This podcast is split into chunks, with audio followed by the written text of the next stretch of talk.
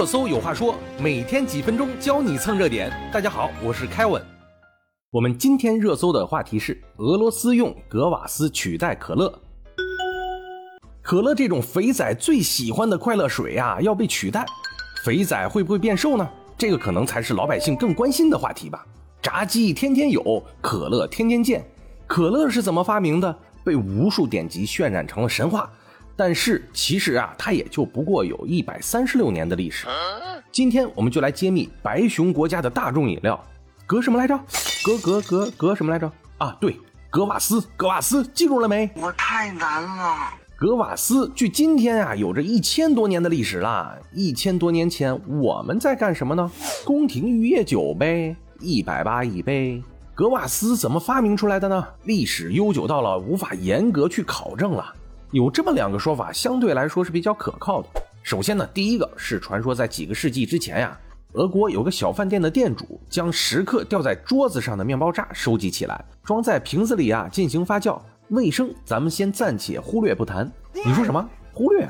不开玩笑，瓶子里的面包渣几天之后就变成了一种具有浓郁酵香的汁液，这不就是宫廷御液酒吗？还真不是，其独特的味道啊，让俄罗斯人特别的喜欢。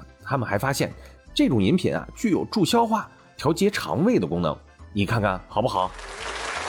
第二个传说是说，格瓦斯最早起源于基辅公国之前的东斯拉夫，距今呢也有一千多年的历史了。当时人们将谷物捣碎，加水做成面团，放入陶器中进行加热，使部分谷物淀粉糖化，然后加入水稀释，自然发酵，从此酿制最古老的格瓦斯。你瞅瞅，你看看。一千多年就懂得这么多化学知识，真的是瞎扯。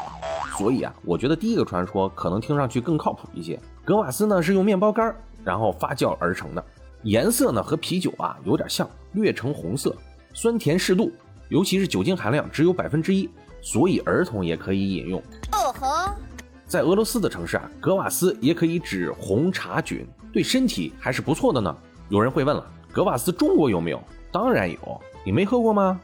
十九世纪末，格瓦斯就传入中国了。中国在黑龙江、新疆的伊犁河谷、阿勒泰、塔城其实都有出产。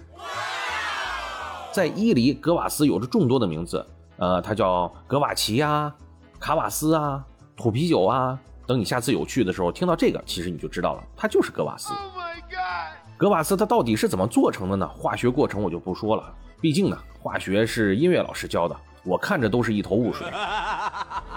简单的说呢，格瓦斯就是采用生物工程技术，将俄式的那个大面包、酒花、麦芽糖，然后作为基础，然后经过益生菌、乳酸菌，哎，进行混合，就形成了这样的一个格瓦斯。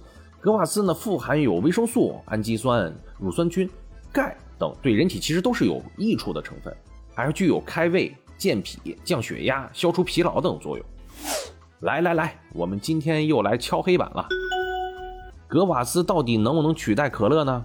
可乐也是有好作用的，比如说二氧化氮，大家都知道的。二氧化氮到了人体里，在打嗝出来的时候，就可以把人体的热量带走，可以散热。最主要的是肥仔是真的喜欢，喝了特别幸福啊。其他的好处基本就是什么刷马桶啊、洗手室啊、做旧相片啊。坏处有什么？哈哈哈哈，能说吗？可乐厂家会不会来灭口呢？K.O. 首先来说一下。儿童不宜，由于啊可乐里面有咖啡因，对中枢神经啊有较强的兴奋作用。有学者啊他就研究证明，儿童的多动症可能就会跟这个有关系啊，所以啊尽量少让儿童去喝可乐，这个可能会引起儿童的精神烦躁。第二个呢，就是孕龄妇女不宜喝，因为常喝咖啡因饮料的妇女啊，她难以受孕；喝可乐又吸烟的妇女，那怀孕就更难了。所以呀，孕龄的妇女她不宜喝可乐。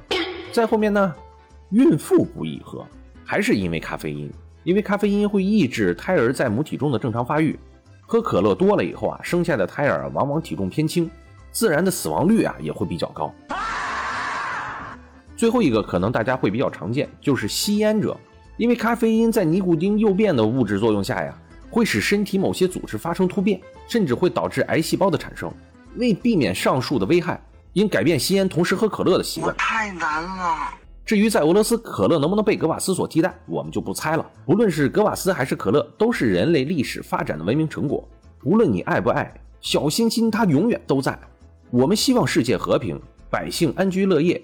想喝格瓦斯就拎瓶喝，想喝可乐也能采香吨吨吨。好了，感谢收听今天的热搜有话说，有关注不迷路，欢迎订阅，我们明天见。